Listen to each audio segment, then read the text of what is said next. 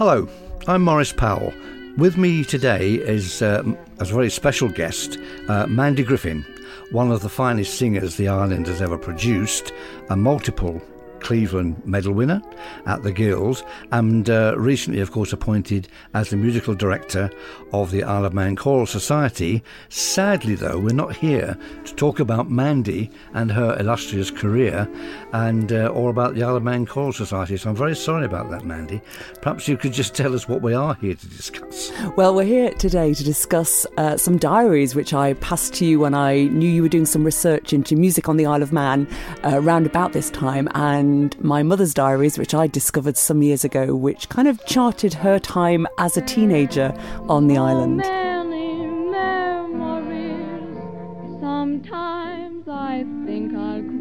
Friday the 7th. Stayed in all morning. In the afternoon, went downtown shopping with Mummy. At night, went to the dance with Anne. Lush. B. Skillicorn took me home. Saturday the 8th. Stayed in all day. At night, went to the dance with Anne. Awful a Scotch boy took me home. The, there were two diaries, are quite small pocket diaries, and a number of photographs uh, of, of, of your mum as, as when she was sort of 14, 15, 16 years old. The diaries date from 1953 and 1954, put that in context, 1953, of course, was the coronation year. Um, the diaries, uh, I mean, I said the small diaries, the writing, uh, and there's an entry for nearly every day uh, for those two years. The writing is quite small and cramped. It's mainly legible, remarkably so, occasionally not, and very occasionally your mum used a kind of a code, um, like it looks a bit like Morse code. I've not managed to crack it. Do you remember those? Do I do remember those, and I also was not able to crack. I remember a friend and I sat down one day and we tried to work out what the code was, and, and we couldn't crack the code. No, so I tried as well. I suspect it has something to do with boyfriends. I suspect it. I yeah. suspect you're right on More that score. Of which later. Friday, the 2nd of April. Helped Mummy in the morning. In the afternoon, met David as I was going downtown with Anne. He said he would phone me at six. At night, David phoned me and asked me what I was doing tonight and tomorrow night. I said I was going out with Margaret tonight, and he said he would see me tomorrow. Saturday. A bit of background first of all. Now, um, your mum, Joan Huntley, was born in London in East Dulwich. Mm. Uh, very nice area of London? Well, I, I think back in the day, she always used to say she was born on the wrong side of the river. So I think back in the day, East Dulwich was perhaps a little bit different to what East Dulwich is now. Maybe. Well, it was certainly south of the river, mm. um, but I don't think either you or I could afford to live no, in I'm East sure Dulwich we couldn't. now. um, so 1939, a father Herbert, some not always Herbert, Bertie sometimes. Bert, Bert, I think, yeah, I went by yeah. Bert a lot. He was a plumber, but not just a plumber. Um, I never met him. I didn't know him. So plumber, general handyman. I think odd jobs around the place. Could whatever. Turn his hand to anything. I think so. Yes. Okay. And um, her mother Mary. Uh, she was actually a Derbyshire lass, born in Matlock. She was born in Matlock, Derbyshire. Her family yeah. were interesting. They were tunnel builders. or Her, her father was a tunnel builder, uh, and so she was one of four. She was born in Matlock. Uh, one of them was born in Wales. One was born in Ireland. One was born in Scotland. And it just so happened that's where the tunnels were being. So these were railway built. tunnels. I presume they must have been railway tunnels. Um, and uh, they, so they travelled around. They were quite itinerant, and it just happened that that yeah. they were in Derbyshire, and they were in Derbyshire for a few years uh, when uh, when she was uh, when she was born, and she went to yeah. school in her early years. That's another story, as they say. Another story. We're, yes. Uh, we're never going to get on with this, are we? Because we're going to meet too many interesting people. At night, went to the villa with Margaret. David did not come, so I have to finish with him. Sunday the fourth. Stayed in bed all morning at one, I phoned David to see if it was all off. He rang back later and said it was not all off. He thought I did not want him. At night, went to the pictures with David to see Dark Command. Rini came home and said Joyce and Anne came up to her and asked if I'd finished with David. Rini said no, and they seemed disappointed. This, of course, is the age before rock and roll. Um, it's certainly the age before most people had televisions. A lot of people didn't have cars. Um, Post war rationing was still on in 1953, although it ended in 1954. One of the things that, that, that it, um, Joan very rarely mentions in her diaries of food. Mm. Um, we've no idea whether they had Sunday lunches or whatever. The one item of food she mentions a lot are chips. now, I think, was it an uncle had a chippy in Yeah, Douglas? An uncle had a chippy, and uh, also my, my my nan used to work in the chippy, and, and they worked in the chippy as teenagers as well. So I think chips were a, a staple on the menu. Yeah. Um, and I'm my mother's daughter in that regard. I'm also fond of chips. So I think uh, chips and the chippy were. Do you want us to cut that bit out of the programme There we later? Okay, that stays in. That can stay in. Okay, that will go viral. You know that. Mandy Griffin likes chips. Wednesday the 5th. Stayed in all morning. In the afternoon, went downtown to buy a blouse with Anne. At night, went roller skating with Anne. Had some chips and pop with some of the gang. Thursday the 6th. In the morning, helped Mummy. In the afternoon, went to bed. At night, went roller skating with Anne. Had chips with the gang. Anne. Talked afterwards with Roy, and he came home with me. There is one page in the diary where she sets out a kind of um, a menu for a week. Um, but it, it has, I mean, it sounds very dull. Porridge for breakfast, sometimes nothing. Lots of eggs and chips, stuff like that. Nothing, uh, nothing exotic. But people didn't. I mean, Chinese, Italian, Indian food was virtually unknown then. Um, so what else do we know? Obviously, most people got their entertainment from the radio, and of course from the cinema, which we'll which we'll come on to. Um, we've mentioned a family car or van. Um, at one time, the um, they took in visitors, summer visitors, um, because uh, your mum would occasionally skip off school and uh, well, more than occasionally actually, skip off school to help her mother prepare the house for summer visitors. This would be in perhaps sometime in May. Yes. And occasionally she would go out to the pictures with some of the visitors, and occasionally, uh, if there was a boy there that she rather fancied, she'd go out with the pictures with him. So we know they had summer visitors. Did your mum ever talk about that at all? They did, and um, they also late at a later stage um, went on to run a guest house. So I think this might have been the start. I think my after my uh, grandfather died, and sure we'll come on to that in a moment. When they moved back to the Isle of Man, Yes. uh, my my my nan bought a guest house on Christian Road, and uh, they ran a guest house. So I think these these earlier times of of taking in some visitors were just to earn a bit of extra cash, but perhaps it sowed the seeds for that that that later running a guest house. I'm sure it uh, did. experience. Because, because loads of people um, open their houses to visitors just for the summer season in Douglas and, in fact, elsewhere on the island. And, uh, of course, the, the season started then in May at Whit Bank Holiday. Um, and although June's could be a bit, uh, June could be a bit deadly because there weren't so many visitors. In July, it sort of all kicked off again um, when the big bands came over, and there was a lot more going on. Um, oh, that's interesting. Yes, I, I got a note somewhere about this uh, this guest house, um, but that's quite further on in the story, really. Um, yeah, there, there is one entry there um, about the house, and they had a coal fire. Obviously, most people did. There's one entry there. Um, which, when Jones says in 1954, up very early, uh, lit the fire and brought Mummy a cup of tea. That's very nice, isn't It it? is very nice. skipped off to school. Yeah. Um, um, at various times, uh, she did have a Saturday job.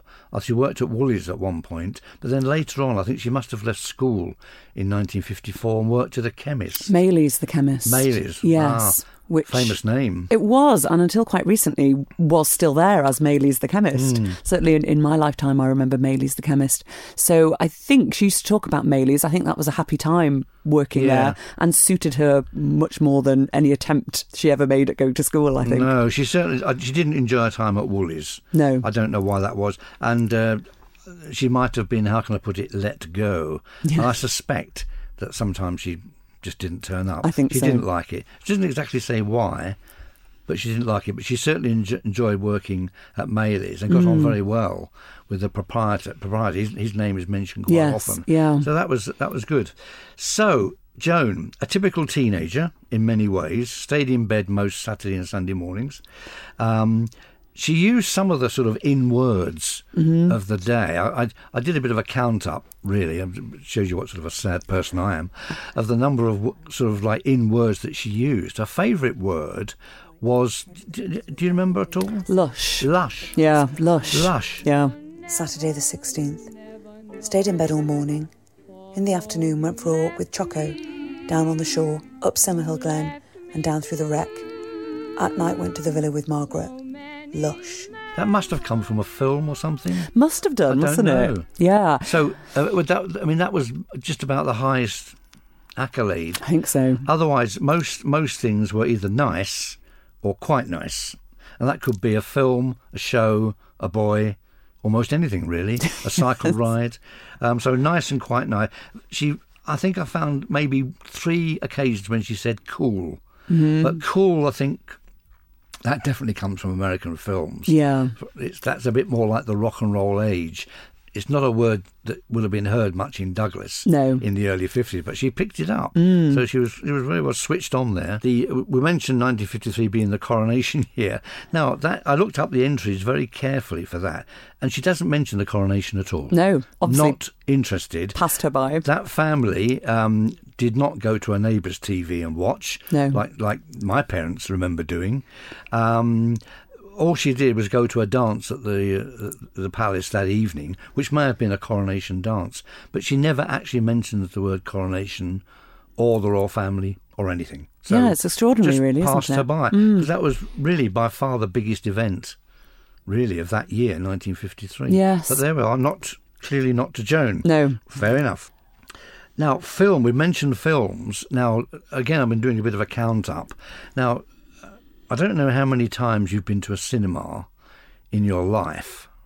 And probably it's a ridiculous question, but I'm, I'm not a great cinema goer, okay? And I, I can remember, I mean, the last film I went to in Douglas was one of the Harry Potters. So that- I mean, that's could be 15 years ago now. So I'm not exactly an avid film goer. Your mum was an incredible film goer. Um, in 1953 alone, she went to 78 films. That's extraordinary, isn't it? Well, um, In- she, in she one certainly year. Mm. went twice and occasionally three times. She went to almost anything. Yes. She was not not fussy. Um, I wrote down some of the titles of, of the films which we still remember today. Um, Charlie Chaplin's Limelight, um, Prisoner of Zenda, The Cruel Sea, uh, rather a hard-hitting war film. Hmm. That I can't imagine why a teenage girl would go to that, but they just Hmm. went. Went with a dad or a mum or a friend. Wednesday the 13th, school. At night went to the pictures with David to see kidnappers. Thursday the 14th, art school. Afterwards went to violin. At night went roller skating with Celia. Friday the 15th, art school. Worked very hard. At night went to the pictures with Daddy and Reenie to see Back to God's Country. It's hard to discern what her personal taste in films was. She liked everything, but I think we know from her later life that she probably enjoyed the musicals most of all. I think definitely the musicals made a, a big impression on her, and they were her her favourite thing in life were musicals. Yeah. So definitely she would have enjoyed those the most. I think. Uh, the amazing thing is, of course, that all these films, virtually all of them, were new. Very occasionally, they'd show what she would have thought was an old film. But those old films were only four or five years old. Yeah. she was uh, Douglas. The Douglas cinemas were very vibrant, of course, and there were lots of them. Mm. Yeah. but they they show, she saw all the new films, and in the next year, 1954, um, I think she went maybe sixty times or Mm. sixty-five times um, uh, to a cinema, which is incredible. I don't think I've been to a cinema sixty times in my entire life. No, I possibly. I doubt it. I don't think I have. And I, I wonder if whether that was a standard thing. I wonder if if teenagers were doing that. Then I wonder if Absolutely. That's the impression I get. Yeah. I mean, she has a list of about a dozen friends, four or five of which are mentioned on nearly every page, and she's always going to the cinema with Mm. Yeah. them. And the other thing is that that uh, she was walked home virtually every time she went out to a um, the cinema or a dance or a club by a different boy. I know. So she was.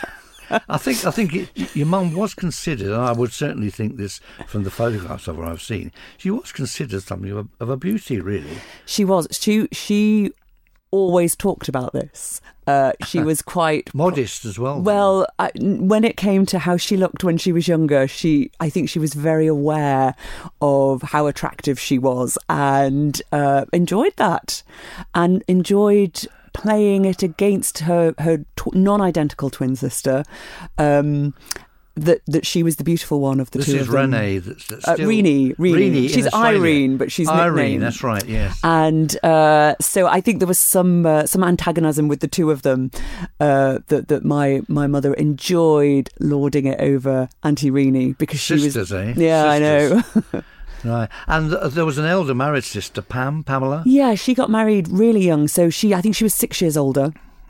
Uh, but got married when she was eighteen or nineteen. Her she died a few years ago, but her, her husband, my, my, my uncle Goo, he's he's still alive. Uh, he's he's in his early nineties now, so uh, he, he he still lives lives on the island. Right. But she, yes, she was married and had sort of left home very very early on. Yeah, and um, the, at the back of the diaries are, of course, a list of um, names, occasional telephone numbers, um, names and addresses, and managed to identify some of her friends, but not all of them. But she had a very wide circle of friends, and some obviously school friends as well. Now we talk about a full life. We we were just talking uh, uh, earlier. Uh, I remember my parents and grandparents talking about their childhoods, and they would always say, "We had very little." Or my grandparents would say, we had nothing. You know, we had to make our own fun, our own, you know, uh, but not Joan, uh, not Joan at all. Um, she was never in. She had an incredible social life. Yeah, always on the go, either playing tennis or badminton or at Nobles Park. That featured large in their lives. Uh, she was going to the cinema, as she said, uh, meeting up with friends, seemed to be going to social clubs, going to dances. And I think I was saying to you, my, when my friend and I discovered these diaries and, and we were reading through them, we were saying, like, "Well, well, it just sounds so great. Like, why were we not growing up on the island in the 50s? Because there just seemed to be so much going on and so much on offer all of the time. And it sounds.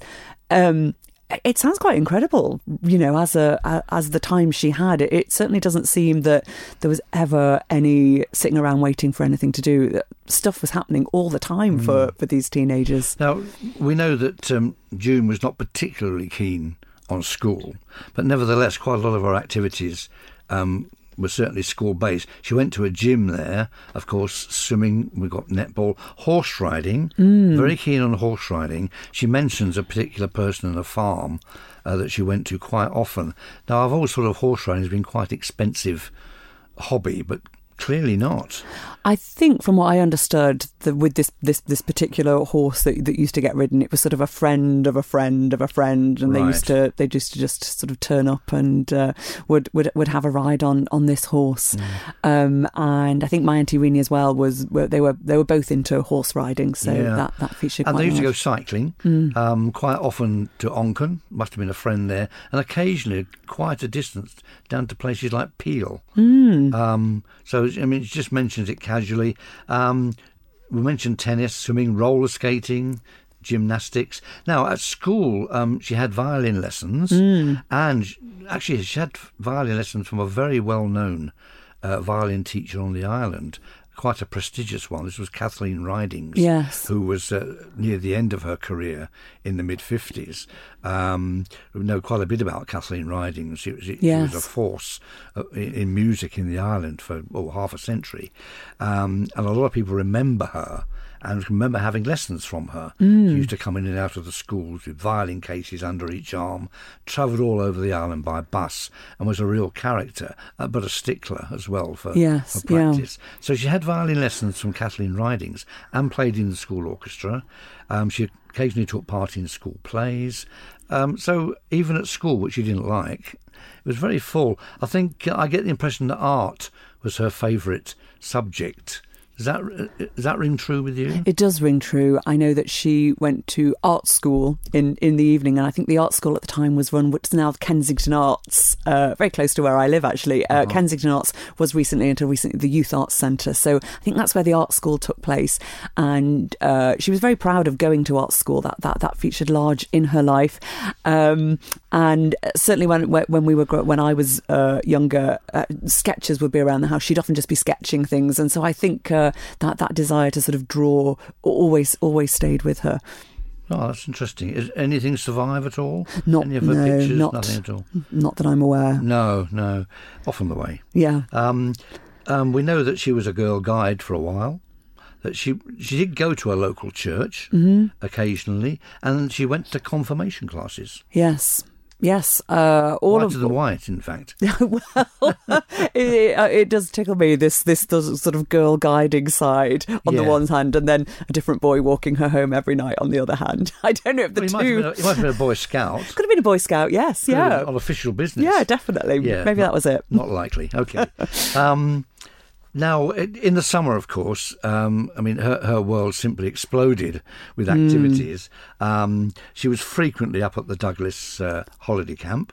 Um, the old Cunningham, Hmm. Cunningham's campus was occasionally at the Palace and Derby Castle ballrooms, and she formed a friendship with the band leader at the Douglas holiday camp, Phil Moss. Hmm. Really charismatic character, very good looking. Um, he was uh, in his late thirties at Yes, the time. yeah. Very good trumpet player. And he obviously took a fancy to Joan, and, of course Joan and her, and her mates were there for every Sunday concert, Yeah. and sometimes in the week for dancing. And uh, you know, she obviously caught his eye, but he was very kind to her. He frequently invited her and her friends to have tea Mm. between shows and things like that. She got to know him quite well, and some of the photographs that you gave me show Joan and uh, with uh, Phil Moss, and she also got autographs of lots of, of a lot of his band members. Yes. So did she ever talk about those days? She did talk about them a lot. They clearly really remained a, a, such a huge memory in her life. And going to the dances, going to the bands, having tea with Phil Moss. I think she was a bit starstruck by Phil Moss. I'm sure. So uh, she'd talk about it a lot, um, uh, especially after a couple of glasses of wine in an evening. Stayed in all day. At night went to the dance with Anne. Awful. A Scotch boy took me home. Phil Moss said I was the most beautiful girl in the Isle of Man.